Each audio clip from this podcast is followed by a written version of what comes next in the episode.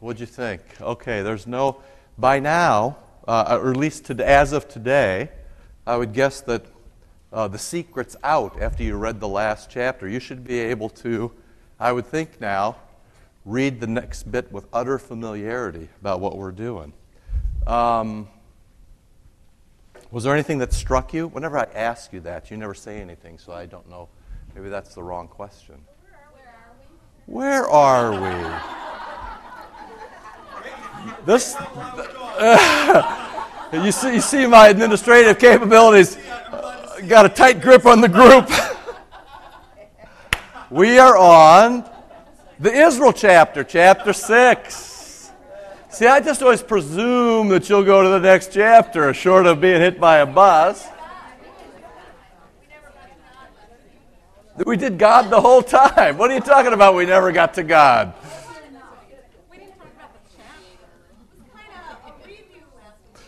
Okay, there, there's two kinds of college professors. There's the kind that stand up, and for all of you who went to Thirsty Thursday and didn't get your uh, reading done, they tell you what was in the book. And then there are the other ones who presume that you read and you talk about things that might be related to the book. I thought I was the latter. Perhaps I should be the former.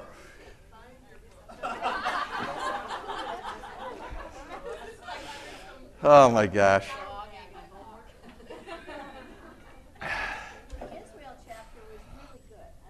Ah, go. All right. You people, you people, always talking about God. All right, go ahead. 59. What's cooking?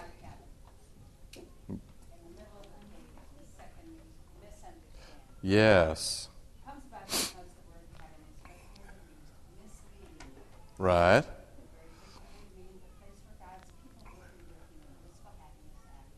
Right. That's what you thought heaven was. Right.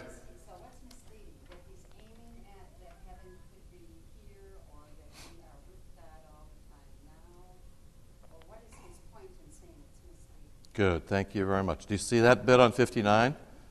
Do you want to go upstairs and get another book? Because I really think the possibility of finding the other book are very slim. Uh,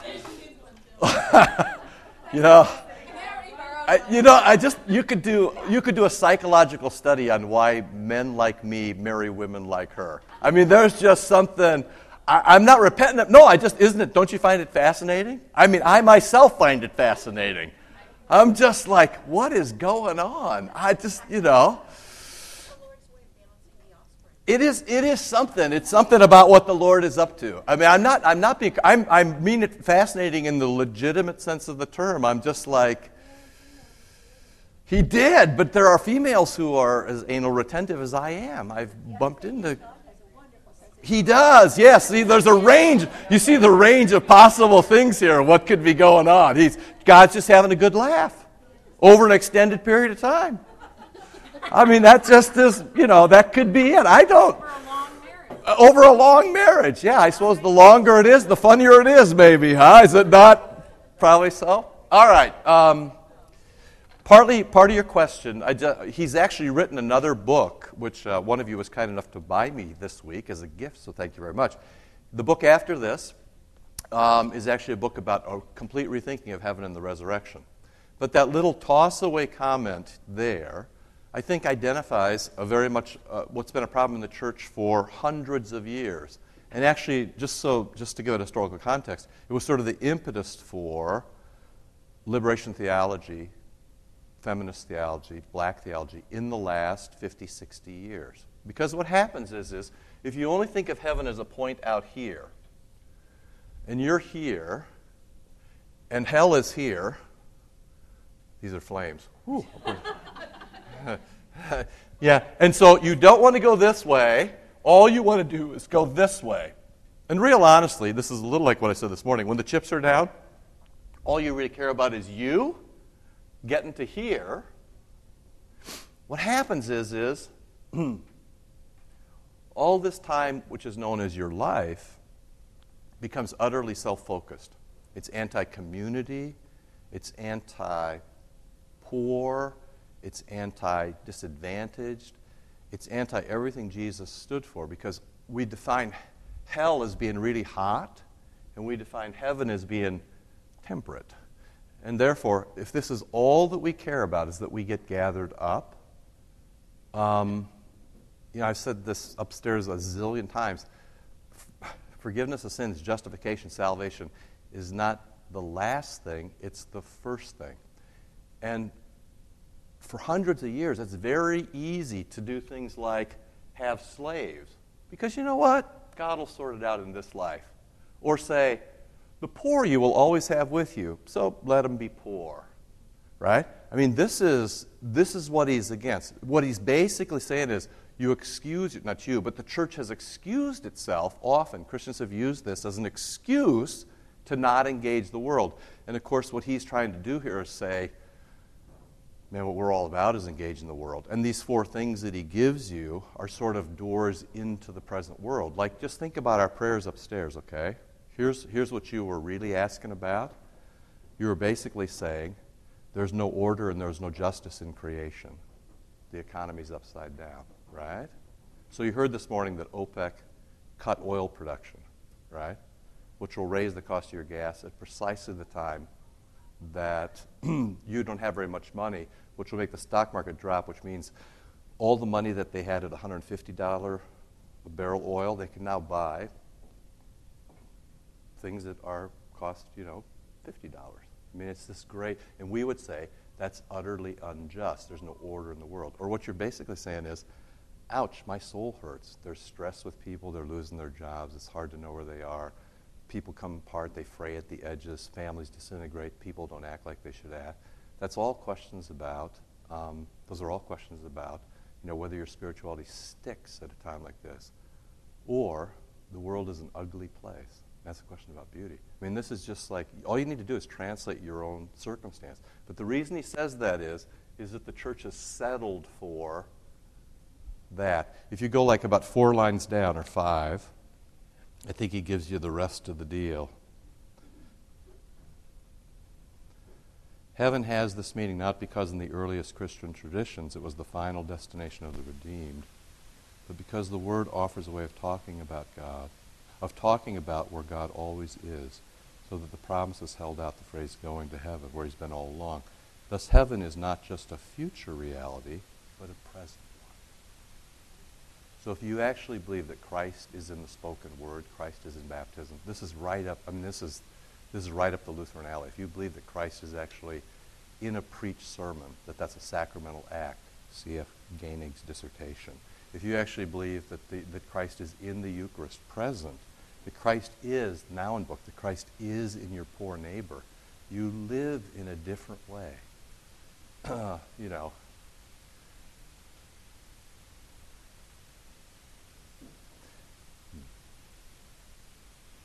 And then we meet the question as before from a different angle.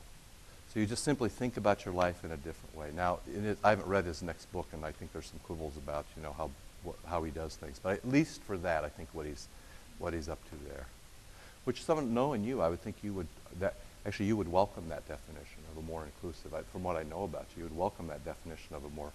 Uh, you asked the question last time about um, social gospel, and the reason Lutherans rebelled against that is that it came apart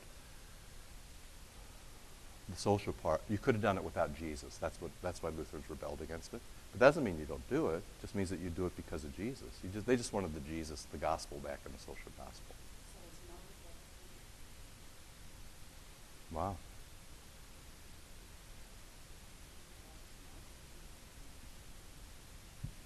Yeah, I want to say yes, but then I'm always, you know, uh, wondering what the next question is going to be. so, okay. I, I, I presume that you would. So, yes, motive is everything. And Christ is motive. This is why we don't have to fear good works. This is the whole, you know, it's coming up to Reformation Sunday. Yeah, there was a time when they sold you salvation for a buck. That's not our problem today. We have a very different problem. We live in a very different world.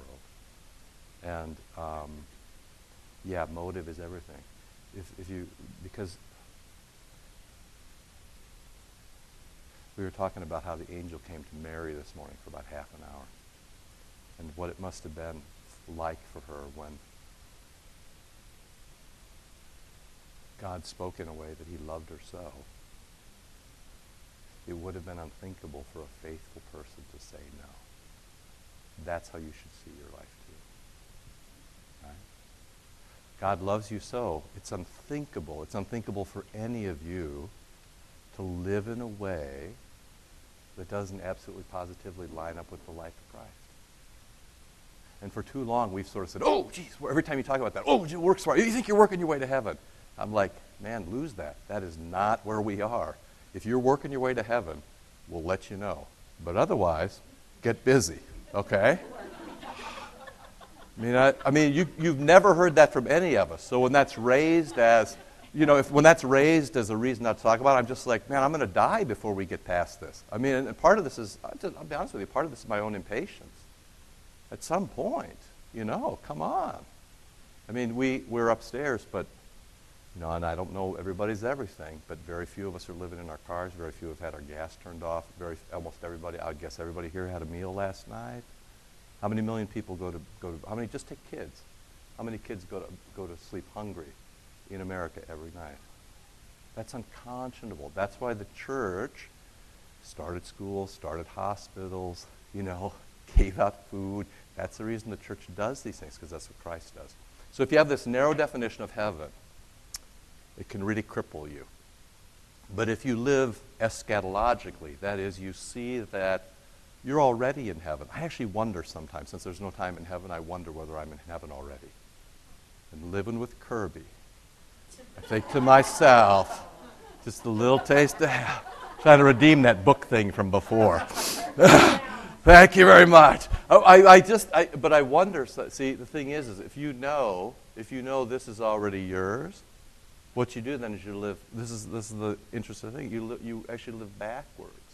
You you live your life backwards from this, which sort of puts everything that's happening in the economy in perspective. You know. Just yeah, your lives are all different than they were last year at this time but it puts it keeps things in perspective. And collectively, you try to stay calm, and collectively, you try to care for the people who suffer. That's very different than saying, "I got mine, I'm in." That's all there is. So that's that's his primary objective, I believe. You're welcome. It's a great question. It goes to the heart of what we're trying to do. Yes, please.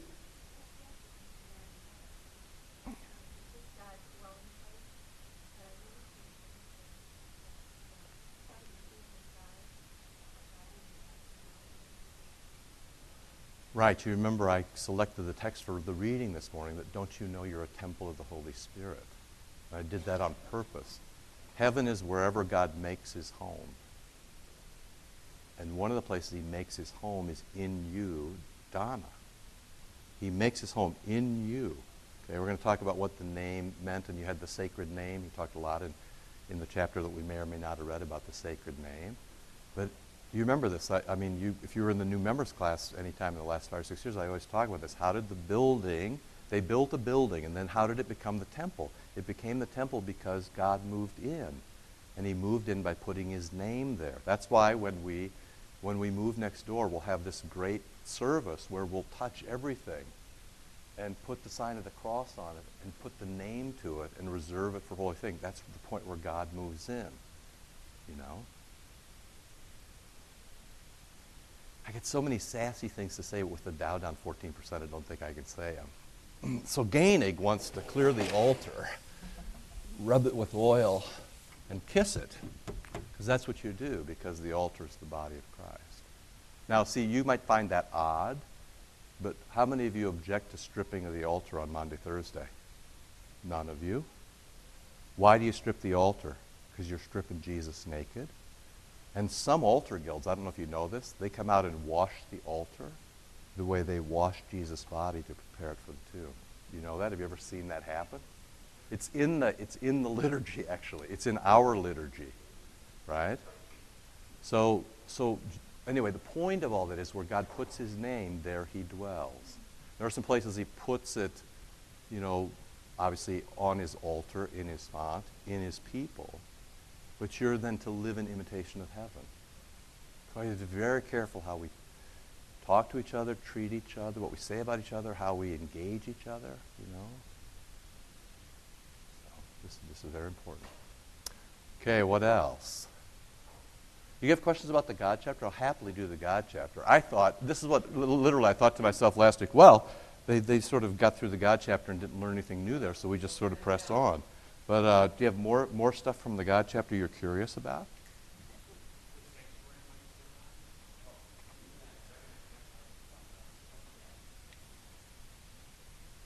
Did anybody, just so, just so I didn't completely screw this up, did anybody read the Israel chapter? You did. So I got some of you. Okay, so, all right, I tell you what, you peek around a little bit, and I'm going to, uh, let me just, hopefully, what I can, all right, you want to hear a card from a postmodern? Okay, here's a card from a postmodern, okay? the Parisians love life, and Paris loves being lived in the black wrought iron in the gardens and the street musicians, and the turning leaves and the people piled four tables deep outside the cafes, and bread and cheese and wine and a picnic on the Seine. And then there's Monet's lilies. Rachel got a hat and smelled for four days. I watched the world go by. We sang with the saints in Latin at Notre Dame, bathed in the blue light of the rose windows, eight stories up. Then we stepped outside to find street musicians moving a piano with a dolly, playing Kansas City with more swing than all Germany could muster. Thank you. Rest and beauty are rare things in a fallen world. And you gave us both. That's a postmodern. See, what matters? Not stuff. What matters is rest and beauty. Or I gave you the bit from David Brown. This is Koenig's um, advisor. Look at the connection between suffering and beauty here. So cease to look in. See that? What's the whole modern effort? Look inside yourself. Think really hard. Your private personal relationship with Jesus, right? American evangelicalism. Stop looking at yourself. Cease to look in. Look out and you will discover a wonderful world that reflects its source in a loving Creator.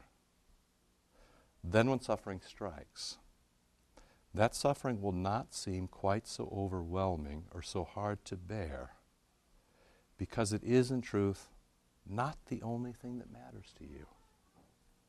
Not only that, God in Christ will be there alongside you, looking out on that same world from Calvary in much the same way, not just toward his Father, but also toward the world at large, as itself something to be valued and cherished. God grant us that grace. You see that? This is exactly what you're talking about. This is the question you asked. So you, don't, so you don't just stand here and look at this. You look back at all of this and you live in this. And when it's, you suffer, you say, well, that suffering's not the end of the story. There was the question about where's God at 9 11. And then my answer was, He's in the towers as they come tumbling down. You know? When you're drowned by the tsunami, you say, that's the sort of stuff that baptized me. You know, see, you start to think about the world in a different way. But hopefully, by the time you get to the Israel bit, um, what you, you started, it all started to become very familiar. So, what you've seen so far, if you just sort of, if you work through it, you remember how it started. It's all about Christ, and then I tried to convince you that it's always everybody, everywhere, everything. So you can't say, well, you go do mission work and you say, well, we wouldn't give them the full blast liturgy. They could never understand that. That's, that's a, a horrible, pedantic white man thing to say. And then what Christ is concerned about the world. How do you know? He put himself into the world in flesh and blood. And what world do you live in? You just happen to live in the world that right now has all sorts of interest in justice, in spirituality, in community, and in beauty. That just happens to be the world you're living in, And that's the world that Christ tells you to go to. But, now, I, you made this connection. You must have made this connection. How does the Lord bring justice to the world? You who read, what, how does he bring it? How do you get justice? You need a king. So say, hold, hold the punchline, because it is that. You need a king. How do you get spirituality? Says the scriptures. You need a rabbi, uh, and what does the rabbi teach you? Torah. Right? Okay, you need a community. What is uh, what what community do you get? Where does the Old Testament give you community? I'm sorry, I, I mixed these up. That's right. I felt that didn't feel right when I wrote it. The temple is this. This is Torah. How do you hold the community together? The Torah. And for beauty, what is it that the Lord gives? How does He give His people beauty? What's the promise? Yeah, new creation. Eden comes back. We had a long discussion in elders about whether Psalm 23 is uh, about Jesus, the Good Shepherd, who cares for sheep, or whether that's about baptism, confirmation, um, absolution, and the Holy Supper. Remember when Reardon was here on Saturday, he said, well, everybody knows Psalm 23 is the sacramental psalm of initiation. And then I looked around the room, everybody's going. but of course, if you think about it as they're in the wilderness, you know, like where nothing flourishes, but he makes everything green. Pastor Nelson gave a masterful, a masterful exposition of this from Mark's gospel about how Yahweh comes in the midst of his enemies. You know, the wilderness where Jesus gets tempted just like you get tempted, and He gathers you up and He takes you to water that refreshes you and He puts oil on your head. Where did we ever hear that before? And then He sets out a table with a cup that overflows. Newsflash sheep don't eat at tables. it's not about sheep, okay? It's about you going to the Eucharist. That's what it's about. And Christ is the one who prepares the table, it's His table. Okay? So here's the thing. Now, you can begin to talk to people when they don't know how to talk. So let's just take today. How are you going to talk to people as you go out today? What are your friends going to be concerned about? They're going to be concerned about the economy. They really are. And they're going to be what, what, does, a ki- what does a king do?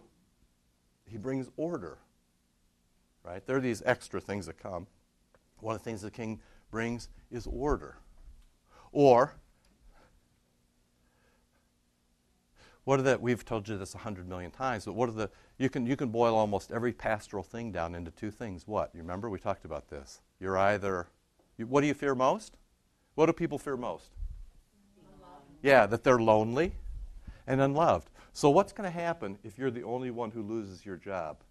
And everybody else just goes along like everything else. You know, we've had people here who have lost jobs and just disappeared. They won't take our phone calls. They didn't leave a forwarding address. We don't know where they are. Two or three years later, they pop up somewhere 60 miles away in another church because we know enough people, we bump into them. But why do they leave? Because they're humiliated. Because they're afraid not only are they alone, they're unloved. Right? I mean, those are the people. What else? I mean, what other troubles do you have? The, one of the one of the consequences of being horribly ill, and among some of the prayers we talked about today, um, you know, what, what are people worried about? They're worried about ugliness. They're worried about being deformed. They're, look, they're worried about not being like everybody else. What are you going to say to people like that? When people go for horrible, you girls, know what's going on over there. Don't make me make you sit. I'll separate you. I will.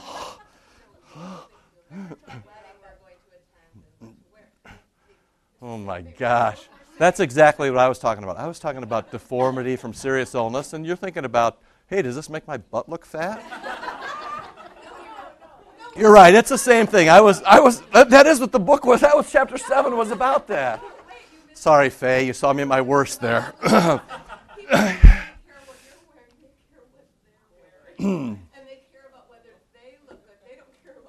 Oh yeah, I mean, as soon as I as soon as I figured out that women dress for women, the whole world became clear to me. I mean, that all just it all just like the world opened up. It was like a new place for me. I didn't, you know. It does at the at the most shallow level. You're yes, you're right. Yeah. Oh my gosh. Okay, but these are nevertheless real concerns for us, right? Yes, it is a small. Yes, it is a small example of a bigger point. Yes, it is. Hmm, hmm, hmm. So, oh, I'm so discombobulated. I have my book upside down. now, the payoff punch for all of this is, which I, I hope that you would have gotten, is um, where do you see the ultimate expression of Torah in the New Testament? Anybody know? Think about Jesus as the new Moses. Where do you hear about that? Where, where, where do you, where's Jesus most Moses like in the New Testament? There's a couple of places, but take pick one.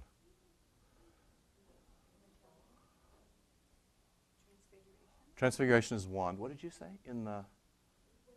He does when he gathers his twelve in Jerusalem. Yeah. Okay. So where and where? What do most people think of as his ultimate teaching point? Sermon on the Mount. Okay, so what's the Sermon on the Mount about? If you had to say, this is where now this is this is we're going to be come back. Now, you know, your your worry in the early weeks was that, hey, you know, this isn't you know this isn't coming back to all the Sunday school stories I need. Au contraire, your Sunday school stories are needed right now. What did you learn about the Sermon on the Mount? What did you learn? Can you remember? You remember the Sermon on the Mount? Blessed are the poor, blessed are the persecuted, blessed are the meek, they'll inherit the earth. What is that about? Yes, the lilies are better dressed. That's exactly right. Stop worrying.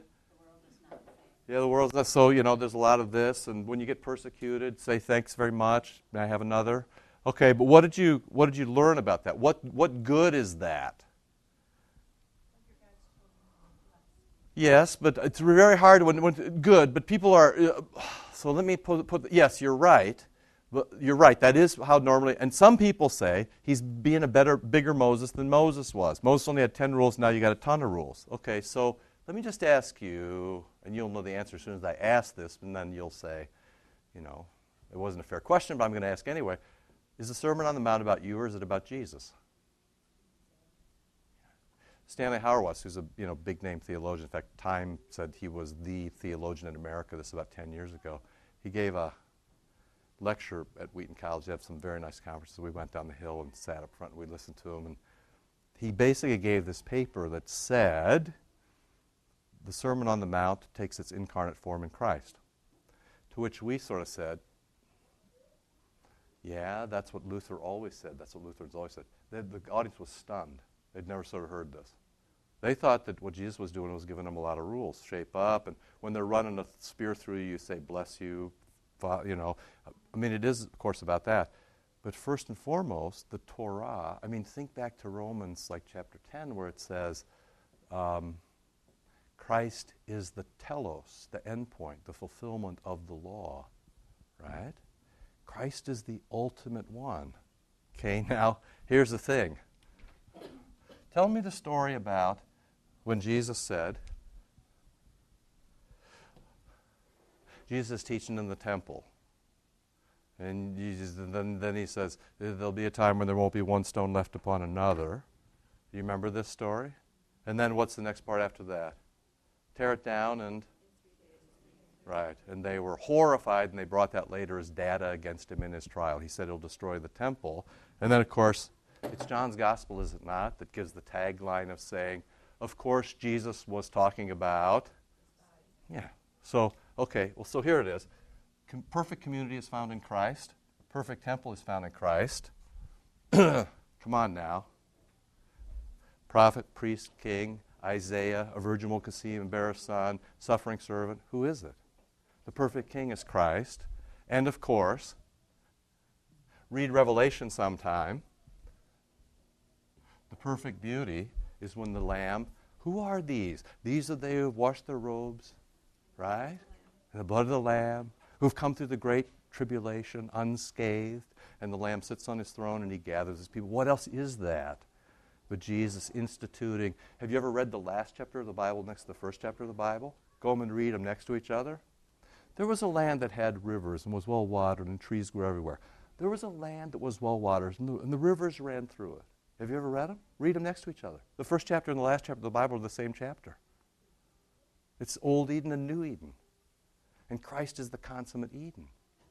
So all this is done. All he's, is, I mean, this is, this is such a simple thing that the church has forgotten. He's basically saying it's all about Christ and it's Christ in the world. So his heaven comment, for example, says you shouldn't just think it's about you getting to heaven. Jesus really meant, intended much more. How do you know Jesus intended that? He intended that because he talked about Christ is the king, Christ is the temple, Christ fulfilling the law, Christ bringing back a new creation. Hey, and guess what? We're in a world that suddenly cares about that again. Congratulations. The church needs to get busy. That's all this is. Now, the question for you is you have to learn to start talking to your friends. And, you know, this isn't going to be 100% correspondence. But when you go out and ask your friends, what's troubling you or what's important, pretty much anything they say is going to end up in one of these four categories, which then plays right to your sweet spot because you already have stories about each of these things. Right? So, how do you get to be the king? Do you remember? How do you get to be the king? Why is Jesus the king? Remember what happens to him? How does he mark him? How does, how does, how does David get to be the king? And of course, you know what's the, what's the Hebrew word for anointed one? Messiah. And what's the, that's the Hebrew. And what's the Greek for that? Christ, yeah. And then how do you get to be Christ's little child? Yeah, you get yourself anointed with the Holy Spirit, and you get named. What happens when you get the name? What does God do to you when He gets the name? He does the same thing to you that He does to the temple. When He puts His name there, what does He do? He dwells there, but he owns it. Yeah, you're right. He dwells there. I didn't mean but is something different. He dwells there and he owns it. He's completely committed to it. So it's impossible for you ever to be alone or unloved. It's just impossible for you because Christ is always with you. Wherever you go, Christ is with you in there. People can't say, if you say, I'm all alone, for a Christian, that's actually a lie. There's never a time when you're all alone. If you say, I'm unloved, for a Christian, you can never really say that. Now, the thing is, is if somebody says that to you, I feel so alone, you say, liar! This isn't probably the best thing you can say to them. But you can, of course, begin to tell your friends about a Jesus who loves you so that he puts himself on you and in you, or even a softer way to talk about it, a Jesus who touches you. A Jesus who actually touches you. Isaiah 6, I went to heaven, to the new creation, and what did he do? They took a coal from the, the, the he, he, took a, he took a he took a he took a tongs and he took a coal from the altar and he touched me on my lips and he made me holy.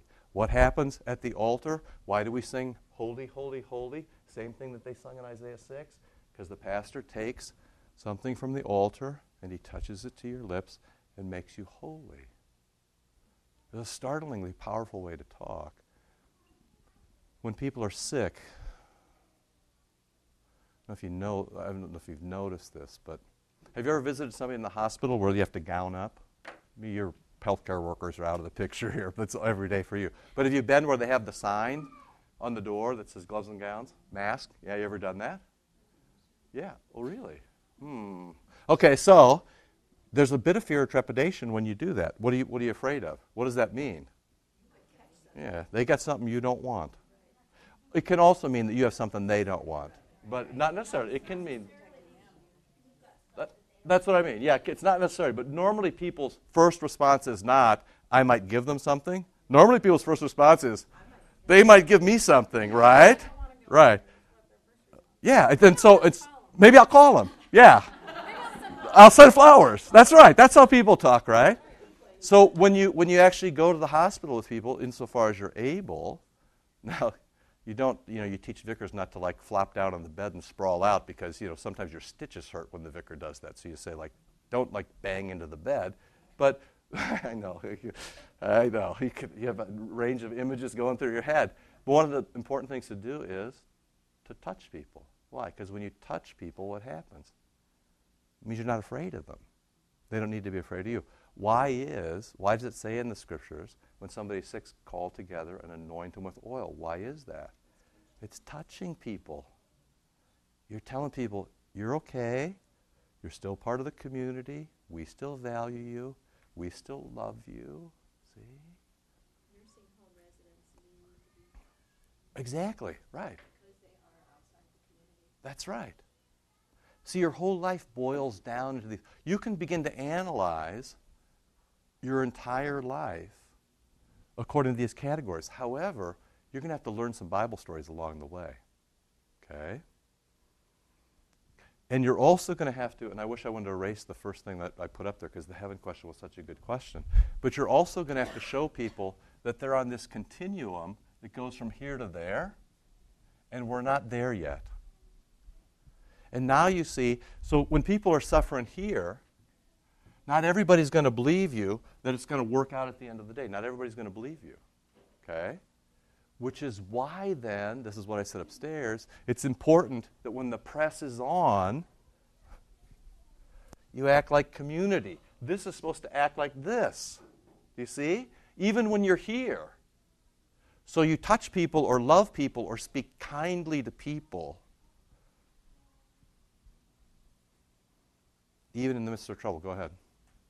Why doesn't the Lord um, give everyone the same confidence and assurance um, that everything's going to be okay? Not in the trite way, but you Yeah, know, right. in the sense of like, I mean, I, I was saying to someone the other day, you know, what's the worst thing that could happen to kids actually? Yeah. What's the worst thing that could happen to you? Right. You're dead. And they laughed because they know where that leads. Right, yeah. And then, you know, take your pick, what's the second worst thing? You know, Right. for me, it's always been living in a box under a bridge, Right. but really, You can live with us. well, I know, but I mean, really, that wouldn't be so bad. No, but I mean, it wouldn't, it wouldn't be so bad, Yeah, because right. there, there would be so many things that would still, you know, but. Let me ask you- you- yeah. What do you, when, when you have no fear Right. how, how can you encourage people to, to have no fear? Let me give you a desk answer, and then I'll give you a, a real answer, a practical answer. But the desk answer isn't wrong. Your presumption is, in your question, the presumption is that somehow God doesn't deliver. Okay? When you say, why doesn't God give the same amount? The scriptural text says he gives his gifts without measure. Okay? So now the question would be so maybe there's a different way to think about the question. That is the way we think about that. Why doesn't give, God give me what he's given you, for example, right? But it may be the other way around. It may be that he gives each his gifts without measure. And then people treat those gifts or use those gifts in very different ways, and there are consequences for how that's used. Okay? So I just tell you, I mean, you know, you know we've stirred the pot a little bit with this letter that went out to families about church attendance. I'll just be real honest with you. There are a couple of things that surprised me. One is I'm surprised, well, I'm surprised by a bunch of things, but one of the things I'm, I'm interested in or surprised about is that people somehow suggest we're doing something wrong by saying they should be in church every week. And this is a great example.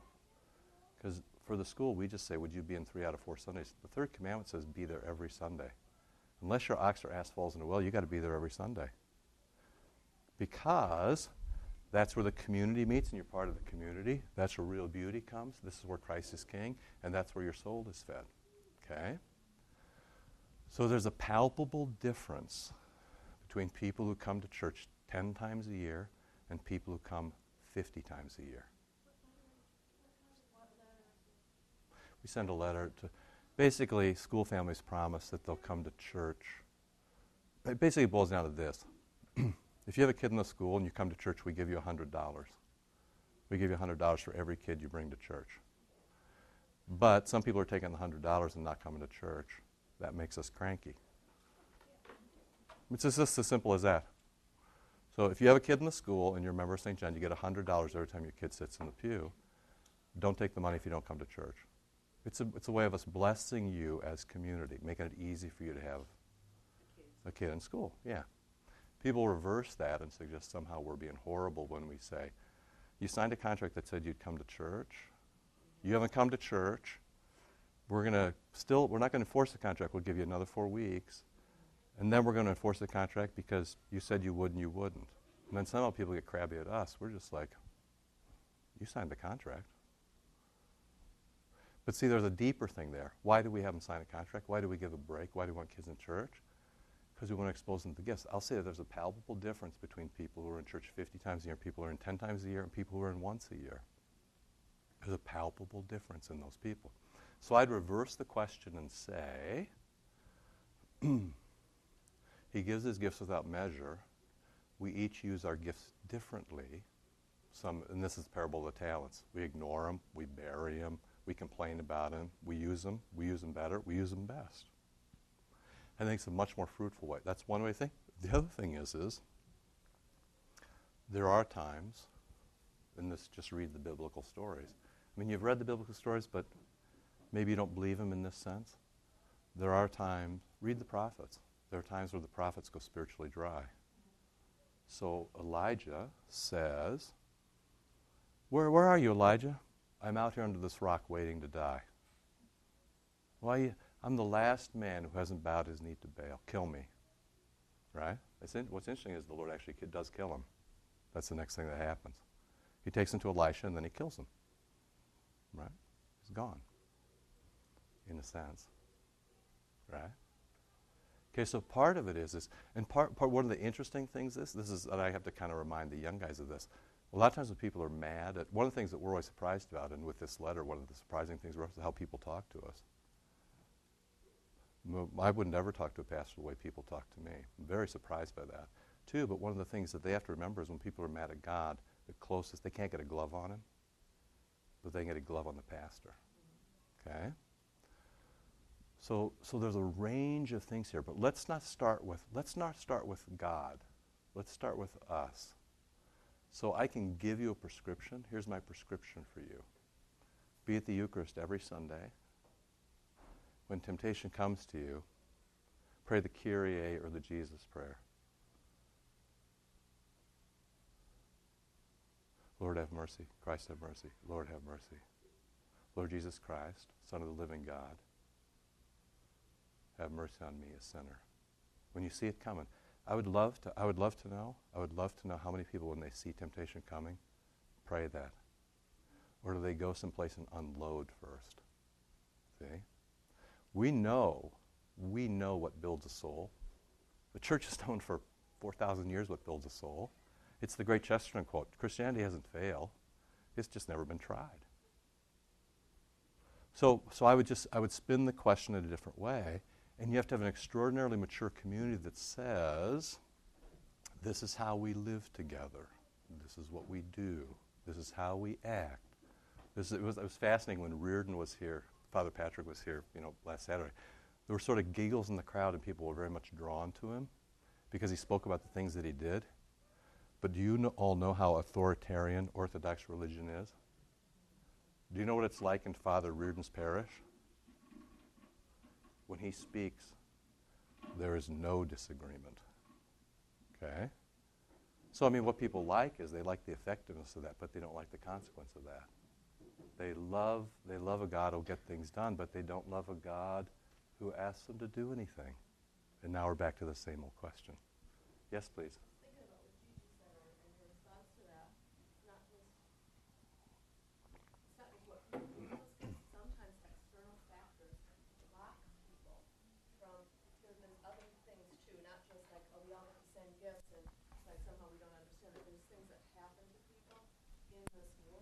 Like? They lose their jobs. Right. Just trouble comes to them. I mean, all kinds of things. Right. And we, as other Christians, yes. can help remove the blocks. That's right. So that you can have the same confidence that I might have. Like if Stace is experiencing troubles, right. person, I, and we, we can help remove the blocks. That's what you're supposed to do. So rather than reacting to, God doesn't love me, my pastors are trying to stiff me. I mean, really, honestly, when I tell you to come to the Eucharist, am I trying to stiff you? Kind of just really think about this. If I say to you, your kids should be in church every Sunday according to the third commandment, am I being kind to you or am I being mean to you? I mean, your choice. There's apparently. Struggling to come to church every Sunday, we We, them to come. We remove any blocks. how else will you grow? Exactly. Exactly. Our job is to get out of their way, but we can't apologize for what the Lord wants us to do. But what see but it's so much in the initial reaction, which is there's always this I mean, just real honestly, there's always this notion that God's trying to screw you. He's not. He's trying to love you. That accounts for way more than maybe the Lord didn't give me as much as he gave you. It has much more to do with we're utterly faithless and we abuse the gifts and we don't live in grace and we don't confess and we don't practice the disciplines and we don't rejoice in the Eucharist. But here's the way out. If you're at the Eucharist every time and you say your prayers every day and you seek consolation with your friends and you sit quietly in the park from time to time and you observe the joy that the Lord has put around you, your life is a different place. See? So it's all in how we engage the world. The thing, the thing that pastors are good for is they know how to engage the world. People don't often listen, but we know, and not because we're so smart, we just know what the church has done for 4,000 years. Pray the Psalms. I was fascinated by the fact that all Reardon came and said, and I was grateful. I mean, we knew what he was going to do, but he, he was a big hit just by saying to you, why don't you pray the Psalms? Which, I mean, we've said that to you a thousand times. But, you know, since he said it to you and he's a guy from out of town with slides, you listened. Okay, you know, that's fine. That's what an expert is a guy from out of town with slides. You know? So this is- that's great. Fantastic. Pray the Psalms. What did he tell you to do? He told you to memorize the Psalms and pray them. We don't even bold enough to say that. Memorize all the Psalms and pray these in the morning, pray these at noon, pray these when you get dressed, and pray this when you take your dog for a walk, and pray this before you go to bed. Yes. I'm coming right to you. To do them in Hebrew, I know. Oh, no. to memorize the Psalms. Yeah, he did. Shouldn't. All, he didn't say memorize all of them. Well, I, I think his thing was that if you sit down, if you decide, okay, Right, yes. life is to memorize Yeah, right, right, exactly right. No, no. But he did, he did show you what the benefit of, but, but here's the thing. So, but he gave you a great story where he said, here's somebody who's suffering the ugliness of a dying relative. Did you, you, were you, how many of you were here for him? So you heard this story. I mean, he, he's in a hospital. A Jewish woman mistakes him for a rabbi, comes and asks him to pray. On the way up the elevator, discovers he's a pastor. He says, Can I still pray? Then the line of the day was, She said, What will you say? And he said, Nothing you can reasonably object to. and because he knew, he'd memorized, I mean, he's a brilliant mind. Uh, he'd memorized the Psalms in Hebrew, actually. He stood over a bed and recited the Psalms in Hebrew. And this woman took great comfort from that. See? And you see how brilliant that was? What an engagement that was? He just, del- and because his great confidence, you would say, well, why didn't he tell her about the gospel? He did tell her about the gospel. Christ is in the Psalms, they're his Psalms, right? It's about him. See? So I, I take your point, but um, the, my, my point is simply we know what to do and we don't do it. It's not that we don't know what to do. We know what to do. Our problem is we don't do it. Part of what I was trying to say to you upstairs is hey, guess what? The world has your attention today. Why don't you just take a moment to recalibrate just a little bit? Everybody's got the, everybody, you know, what, you know, what, what gets your attention more than, say, losing a few hundred thousand dollars of your job or your retirement? Kind of gets your attention? So you might want to, now, do you want to despair about that, sackcloth and ashes, or do you want to say, I know a God who intends beautiful things for me. The most beautiful thing there ever was was Christ. I know where Christ meets me. He meets me in the Eucharist. He meets me in the spoken word. He meets me in community. He meets me in the beggar. He meets me in the person in the box underneath the bridge. And it's completely clear then what I should be doing engaging those people at those places. And that's heaven on earth. You see, this is just, this is nothing. You, you all, but, the, but the, point of reading this book is for you all to be able to say that. For you to be able to see it. I mean, it's not that we could take an hour and think about it, it's that it actually sort of it comes to you instantaneously. Temptation comes and you say, Lord, have mercy on me, a sinner. Lord Jesus Christ, Son of the living God, have mercy on me, a sinner. It's very difficult to sin when you have the name of Jesus on your lips. You had a question long ago, far away. I, I was thinking that maybe this is um, a flip side or an extension of Gigi's question. Um, someone who knows the gospel and is in the faith and doesn't, I mean, has problems but hasn't lost a job, has friends, Right, has a home, right, and still feels lonely, the, the worst fear. right. How do we, you know, you know, we alone can't ease that. How do we minister? There are some people in life who will take not only all you've got, but all, what all of everything that everybody in this room has got. There are just some people who can. Their hurt is larger than we as human beings could actually fill.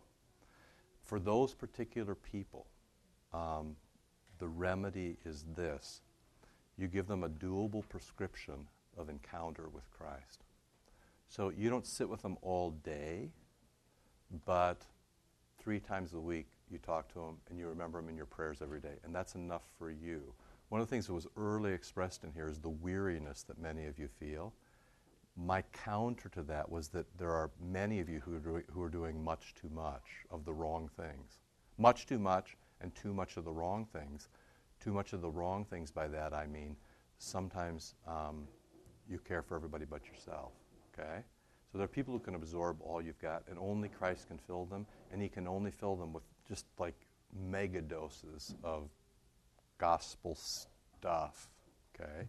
And the other thing is, is we kind of have to remember there are some things which go to mental illness and the demonic, which really, really are just at a different level, and they need a different kind of care. You know, I, I, you know, about once a year I bump into somebody that I'm pretty sure has a demon. About once a year it happens. But when it happens, that's really a different kind of experience, and all bets are off. We're doing something completely different with those people. So what you do with, with somebody like that, you sort of have to analyze it. And you remember, just, and this is going far afield, but I'll just tell you, you know, before you do an exorcism on everybody, you always send them for a complete physical and a complete psychological work, workup. And then, only then, do you seek the bishop's permission for an exorcism. That's not a bad general paradigm for how normal people should work. So if you have somebody particular in mind, I regularly say to people, when's the last time you had a complete physical? And I regularly say to people, you probably need to see somebody about this because it seems to be a, a, a, mind thing rather than a soul thing. It's very difficult to do, hear this in the right way, it's very difficult to do thoughtful pastoral care for somebody who's utterly irrational or addicted. Okay, they just, they just can't, they just, there isn't the, the normal engagement of life. Now, you can do things like give them the Eucharist, right? And you can lay hands on them and pray for them and bless them. But in terms of progress in the Christian life, it's very difficult for people who are addicted or utterly irrational. So you have to evaluate what's in front of you. But the normal prescription is, and we know how to do this, the normal prescription is a regular exposure to grace. People who don't bring their kids to church every week do not know the danger they put their kids into. Why do we commune kids earlier here? Because kids are in great danger. I mean, I just, for me, this, this last couple weeks with this whole letter thing has just been unbelievable. I mean, I just, I'll just be real honest with you. I, I, it's just been, it's been unbelievable. We basically have said, bring your kids to church, and people said, don't push me around. And, you know, my answer to that is, why don't you read the Ten Commandments? And not in a law way. Read it in a way that is, if you don't bring your kids to church, you have two choices in life. You expose your kids to the demonic or to the angelic, take your choice. But outside the Eucharist, outside baptism, it's the demonic. You know? Pay attention to the world. And on a day like this, when everything is going straight to hell, people just pay attention a little bit better. Right? It's not that we don't know what to do. We know what to do. I mean, this is the last sermon I preached. There's only one sin. Nobody can do what they're told. Nobody can do what they're told. That's the original sin. To Adam, to Eve, to Judas, to Peter, nobody can do what they're told. I don't trust you. You don't know what you're talking about. You're trying to push me around. You might not be right. It might not pay off. It doesn't suit me. I don't feel like it. Nobody can do what they're told. In times of great stress, do what you're told. Why? Because this is the story of the cosmos. This is it. Christ who comes as king, creating a new Eden, and on the way there, he will care for you body and soul within community. I mean, we could have written this. This is our story. Now, for the whole rest of the time that we read, what your job is to do is to begin to gather and categorize every biblical story you know so that when you bump into people suffering like this, you have something to say. And I encourage you, starting a few weeks ago, to say very simple things like, I can show you beautiful things. Or, Christ would never abandon you. Or, I can show you a way that Christ would never abandon you. Or, I can bring you, this is the best thing you can say, I can bring you to a community where beauty and justice reign. Want to meet my friends? Of course, if you all turn out to be jerks, you make a liar out of me, and somebody else goes straight to hell. I'm being, I'm, but I'm being very serious now. You know, why do you live in a community of kindness? So that other people will end up here. Why are you kind to other people? Why do I speak well of you and you speak well of me? So that people will find a place where they're not alone and not unloved. This is, it's so simple. It's, it's not difficult. There's only one thing people can't do what they're told. Love me, honor my name, see you in church every Sunday. Don't lie, don't cheat, don't steal, don't gossip. Be, fa- be faithful to your wife and be happy with what you've got. It's not that hard. Do you find that difficult? Not hard to understand. It's hard to execute. But then, you're, then you come all the way back to Gigi's question is you can either fight with it and say, God doesn't know what he's talking about, or he really didn't mean it when he said it, or you can say, I'm a sinner and I'm struggling with it. We love those kind of people, the first kind of people. We love them, but it's hard to like them, right? I mean, this is, you know, it's, it's not a wholly bad thing when we suffer. Yes, my friend. Well, may I shouldn't just generalize. I, I think for me, it really comes down to control. Absolutely. You want to be king. I don't want to be told what to do because I really have a really good idea. and this whole thing that's happening is just everybody's scrambling. I mean, we've just totally been captains of our fate for a hundred years that we can't even, so that those of us alive now can't remember when people realized they weren't the captains of their fate. So we live in a community like Wheaton, which is everybody's the master of their fate and their children's fates and our financial fates and our big house and our everything. So when it starts going crazy, it's like, Oops, I might have been wrong. oops, I'm out of it, it's out of control. Now how, and then our Christian response, because we're still, I am, I shouldn't say we, I am a control-free Christian, a white witch Christian. Yes. I do remember that discussion. Now, now I must help them all completely from start to finish and You know- show them the great answer, and they'll, you know what I'm saying? I might have made a mistake. I thought you were I thought you were just this one, but I think you actually want to be all of these. be all of them. it's, it's, it's. I, I honestly think we, we don't want to be. The You want to hear my you want to hear my one-line answer? Just give a drink of water. That's right. You might, here's my one-line answer. want, we want to give them the whole package, start to finish. Yep. You said That's right. You said I never I never remember you said I never remember a time when I wasn't in con- when I wasn't in control. You know what? Lunch Oh, I mean, personally, No, I'm just saying. I'm just saying. You never remember a time though that you weren't master. You weren't considered to be master of your own fate, right?